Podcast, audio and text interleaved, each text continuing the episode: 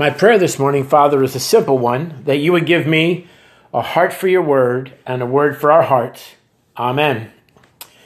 This morning's scripture is taken from the Gospel of Matthew, beginning with the first verse of the 28th chapter. It is our custom at Kings to stand when reading scripture. so if you're able, please stand and read with me. Now, after the Sabbath, toward the dawn of the first day of the week, Mary Magdalene and the other Mary went to see the tomb. And behold, there was a great earthquake, for an angel of the Lord descended from heaven and came and rolled back the stone and sat on it. His appearance was like lightning and his clothing white as snow. And for fear of him, the guards trembled and became like dead men. But the angel said to the women, Do not be afraid, for I know that you seek Jesus who was crucified. He is not here, for he is risen, as he said. Come, see the place where he lay. Then go quickly and tell his disciples that he has risen from the dead. And behold, he is going before you to Galilee. There you will see him. See, I have told you. So they departed quickly from the tomb with fear and great joy and ran to tell his disciples. And behold, Jesus met them and said, Greetings.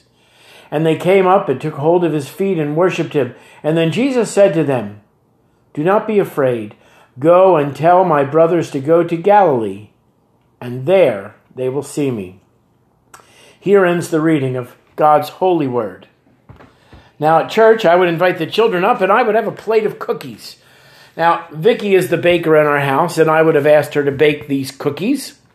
And I would say, Boys and girls, everybody take a cookie. They are called Easter surprise cookies.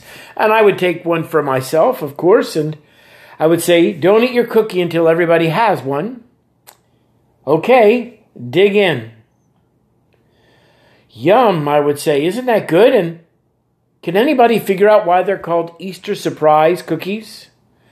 And I'm sure they would figure it out very quickly because baked on the center inside of each cookie was a jelly bean. And I would say, well, the today's title of today's Bible lesson is an Easter surprise. But the Easter surprise in our lesson is about finding something that wasn't expected. It's about not finding what was expected. See, the people in the Bible story went to see Jesus in the tomb, but he wasn't there. He was risen. That is why when we see our friends on Easter, we greet them by saying, he is risen. And our friends reply, He is risen indeed. Dear God, we thank you for this glorious celebration of the resurrection of our Lord Jesus. We are not surprised the tomb was empty. He was risen just as he said he would. And in his name we pray. Amen.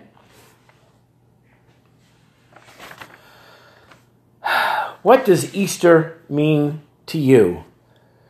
Well, I could tell the old chestnut about the Sunday school teacher and the three children, and the punchline is Jesus came out of his tomb and saw his shadow, and we had six more weeks of winter. But I'm going to go for another little boy. The Sunday school teacher said, What does Easter mean to you? And he rolled his eyes and he sighed and he said, Two weeks of egg salad sandwiches. Well, that's a terrible answer, but a good question. What does Easter mean to you? This year, Easter falls during the COVID 19 pandemic, a time where we're secluded in our homes and told to wrap our faces in cloth if we dare to go out for groceries or supplies. We walk into the grocery store and you see people wandering with gloved hands and masked faces. Get too close and you register a wide eyed look of alarm. We're hiding from an invisible beast. COVID 19 is a breathtaking virus. virus. It steals breath from our bodies in a particularly terrifying way. It strikes suddenly, leaving us frightened and breathless, with no cure in sight. And the only thing we can do is hide away, covering our noses and faces with cloth, hoping to keep the aggressive beast away from our lungs. This brutal virus makes us feel like we are locked in a dark tomb for an impossibly long duration as though the darkness of Good Friday might go on forever with little hope in sight. And yet around us, We see signs of spring, signs of awakening, signs of hope, signs of resurrection. And we know life as we know it may be dampened for now, covered in what feels like funeral clothing. And yet spring blooms eternal. All around us, birds sing, the sun bursts out from the clouds, trees buds, flowers unfurl, the ground thaws, and God unwraps an entirely new landscape of color. But for now, we wait. In the early days of CCM, contemporary Christian music, there was a group called Second Chapter of Acts, and they had a hit song called the Easter Song. The lyrics were taken from scripture. It had a driving beat, a bell like a piano accompaniment, and the song conveyed the joy of celebrating the risen Christ as well as the awe of seeing the angel on the t- tomb. The chorus rings out Joy to the world, he is risen. Alleluia, Alleluia, Alleluia. See, the story today is about looking for something we expected to be there and finding something that wasn't. Now, on Monday nights, after we watch Jeopardy and Wheel of Fortune, Vicki and I settle down for one of our favorite shows. We love to watch Antiques Roadshow. We love to uh, see the person introduce their object. Perhaps it was in the attic, perhaps it's a hand me down from their great great grandmother, or maybe like a lady we saw last week, they picked it up for $12 at a, a Goodwill store. And then we hear the expert explain the, the item and its history and its provenance. And maybe they'll lean over on the back and say, Look, here's this mark or here's this imprint. And this shows us that you have, and they'll fill in the blank. Well, a couple weeks ago, we were watching one of those uh, re evaluation shows where they showed the original and then they put a little chart at the bottom and either the green hour goes up and the price increases, or and it goes down. And there was a Patek Philippe Swiss pocket watch from 1914. And it was originally appraised at, I think it was $325,000. And in 2016, when it was reappraised, it was valued at $1.5 million. So I, I, I'm sure you're wondering, what, why is he telling us about Antiques Roadshow? Well, have you been noticing on Facebook and uh, other social media, media, all the people that have been going through boxes of pictures and cleaning out rooms and posting wonderful memories from 10, 20, 30, 50 years ago? A friend of mine found a whole packet of pictures from one of my original Christian bands called New Beginnings. And uh, it was pretty amazing to see a, a 23 or a 24 year old Doc Madison being the lead singer for this band. But you see, we all want to find buried treasure. We want to find something that nobody else has found. And that's why we're going to look at three things today. See, Easter doesn't begin with Palm Sunday, it actually begins with Christmas. This journey for us begins at Christmas with a baby in the manger. It travels through the cross and seemingly ended in a tomb, a tomb hewn out of a cave. So let's start with the crib. Pretend something like this happened for a moment. The angel Gabriel got back to heaven and rushed up to God and said, I've got good news and I've got bad news. And God said, Well, give me the good news first. The good news is, the angel said, mission accomplished. I visited those people you told me to visit. I told them what you told me to tell them, and it is all accomplished. God said, So what's the bad news? The bad news, the angel said, is that these people down there are terrified of you. Every time I visited someone, I had to start it off with fear not, because they got so frightened that you were coming close. God said to the angel, that's the reason I have to carry out the plan I've made. You see, God said to the angel, I need to go to earth because my people are so frightened. They are so full of fear that I've got to bring the message that they no longer need to be afraid. The angel said, And how are you going to do that since they are so fearful? God said there's one place on earth that people are not afraid, and that one remaining place is a little baby. My people on earth are not afraid of a baby. When a baby is born, they rejoice and give thanks without fear because that's the only place left in their lives where they're not afraid. So I will go to earth and I will become a little baby, and they will receive me with no fear at all, because that's the one place my people have no fear. God acted in the only way God could without overwhelming us and taking away our fear. God became a tiny babe. Which brings me to those bumper stickers that keep Christ in Christmas. See, it's easy for us to think of Jesus as a, a little baby and leave him in the manger. But if we leave Christ in Christmas, then he never has the opportunity to leave the manger, and he never has the opportunity to teach, to lead, to call, and to die on the cross. Jesus has to leave the crib to take us to the cross.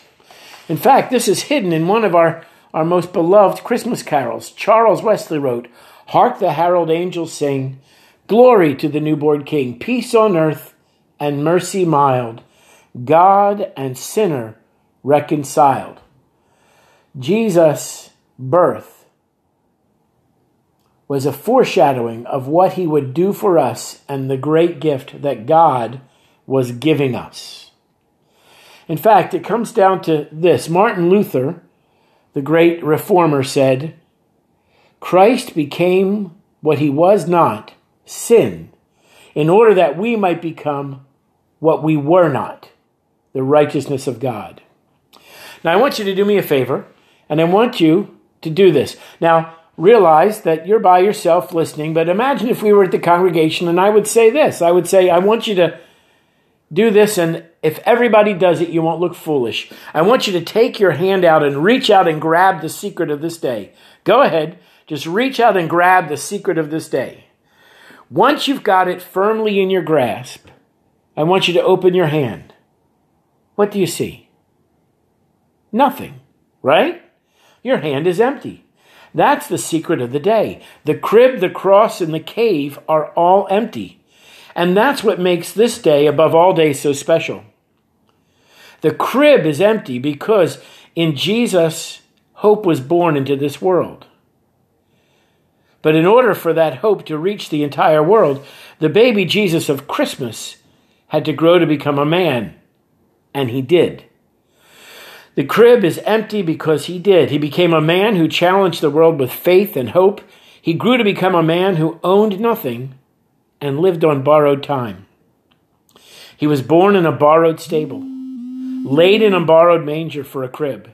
He preached from a borrowed boat. He rode in Jerusalem on a borrowed donkey. He fed 5,000 people from a lunch he borrowed from a small boy. He borrowed an upper room for the Last Supper and he was laid in a room that was borrowed from Joseph of Arimathea. Everything in significance in his life and ministry was borrowed, except for one thing the cross. The cross belonged to Jesus and to Jesus alone. While, on the th- while the cross was thrust on others, Jesus willingly took the cross of our redemption. The cross is empty because for the seed of hope, which was Jesus, to grow and bear fruit, it had to be buried and planted so that hope could take root. The cross is empty because Jesus was the final sacrifice, the final paschal lamb. There would be no longer a need for bloody sacrifices for the forgiveness of sins. This act and the act, this act, pardon me, and the empty cross echo Jesus' last words It is finished. So when the ladies arrived at the tomb, the tomb was empty, the stone was rolled away, not so Jesus could get out, but so that we could get in and see that the tomb is empty. The tomb is empty because nothing can hold the Son of God, not even death. That reminds me of a, a funny story. Supposedly, it's a true story of a United Methodist minister who was asked to do a funeral and the interment was an hour and a half away, and he was not feeling well. So he asked if he could ride in the front of the hearse with the funeral director. The funeral director agreed, and they drove the hour and a half up, and the pastor was feeling worse and worse. And after the graveside interment, he looked like death warmed over, and the funeral director said, Well, why don't you lay down in the back, and I'll drive us home, and you get some rest. Within moments, the pastor was sound asleep. And he slept until the hearse came to a stop because the funeral director needed some gasoline. So the pastor shook himself awake and in a few moments sat up and pulled back the curtain on the hearse and looked out the window to see where he was. And he became nose to nose with the gas station attendant. The last thing the gas station attendant expected was for someone to look at him through the back of the hearse. He took off running and shouting with the funeral director behind him, running and shouting the explanation.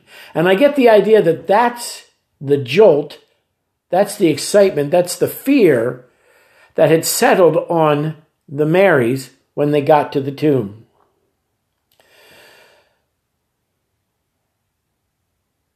Now, Time magazine a few years back did an article called Does Heaven Exist? And 81% of the people interviewed said yes. They believed that heaven existed. But the problem is, believing that heaven exists and knowing how to get there are completely different things. Barbara Walters was asked to interview Larry King on the 20th anniversary of the Larry King Live show. She asked him two poignant questions. She said, What is your greatest fear? And he said, Death. His greatest fear was dying. And then she followed up with this question Do you believe in God? He said, I don't know. I'm agnostic. Well, if we celebrate Easter together, then we believe in God, we believe in a risen Savior, and we know that we have proof because we have the absence of proof. Think about this famous people, infamous people, family, friends. Everybody has a final resting place, just like that old joke who's buried in Grant's tomb? Who's buried in Jesus' tomb? Nobody. We have proof that Jesus was risen because there is no tomb, there is no final resting place. The miracle of Easter is that the cross, the crib, and the cave are all empty. Joy to the world, second chapter of Acts sang, He is risen, Alleluia. Charles Wesley wrote, God and sinners reconciled.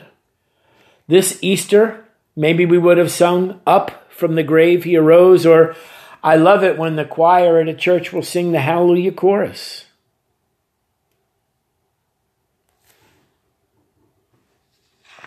Let me catch up with myself here. Sorry. So, what that does is it brings us back to these three things an empty crib, an empty cross, and an empty cave. They tell the story of our risen Savior who brings hope through wholeness and forgiveness. They remind us that every person can experience the resurrection in their lives through Jesus, the Son of God, who takes the emptiness of our lives, fills us with new life and new hope. And our challenge is to let Him fill the emptiness in us with His unconditional love so that we can share it with others. If you've never accepted or asked Jesus into your heart, to fill your empty heart with His love and His goodness. Make today the day that you stop and lift up that prayer. If you need to be reminded that God doesn't leave those He loves in a tomb, make today the day that you walk with Jesus into the light. And if you've already accepted Jesus as your Lord and Savior and you are walking with Him in the light, then share the good news. The way we're sharing the good news in this difficult time at King's is with our Facebook page. I've been doing a daily devotional. We've been working our way through the Gospel of Mark and now through the Psalms. And please take a notice, take a read, and share in the devotional. And if you like it, please click the like button and share. We've also continued to put our sermons on Google, Apple, and Anchor. You can listen to this week's sermon and uh, I believe 30 other sermons on Google, Apple, and Anchor. And finally, reach out, pray up, and spread around the good news this Easter. Call somebody, email somebody, drop a letter in the mail, and let them know the good news of God's great love. Christ is risen, risen indeed. Amen.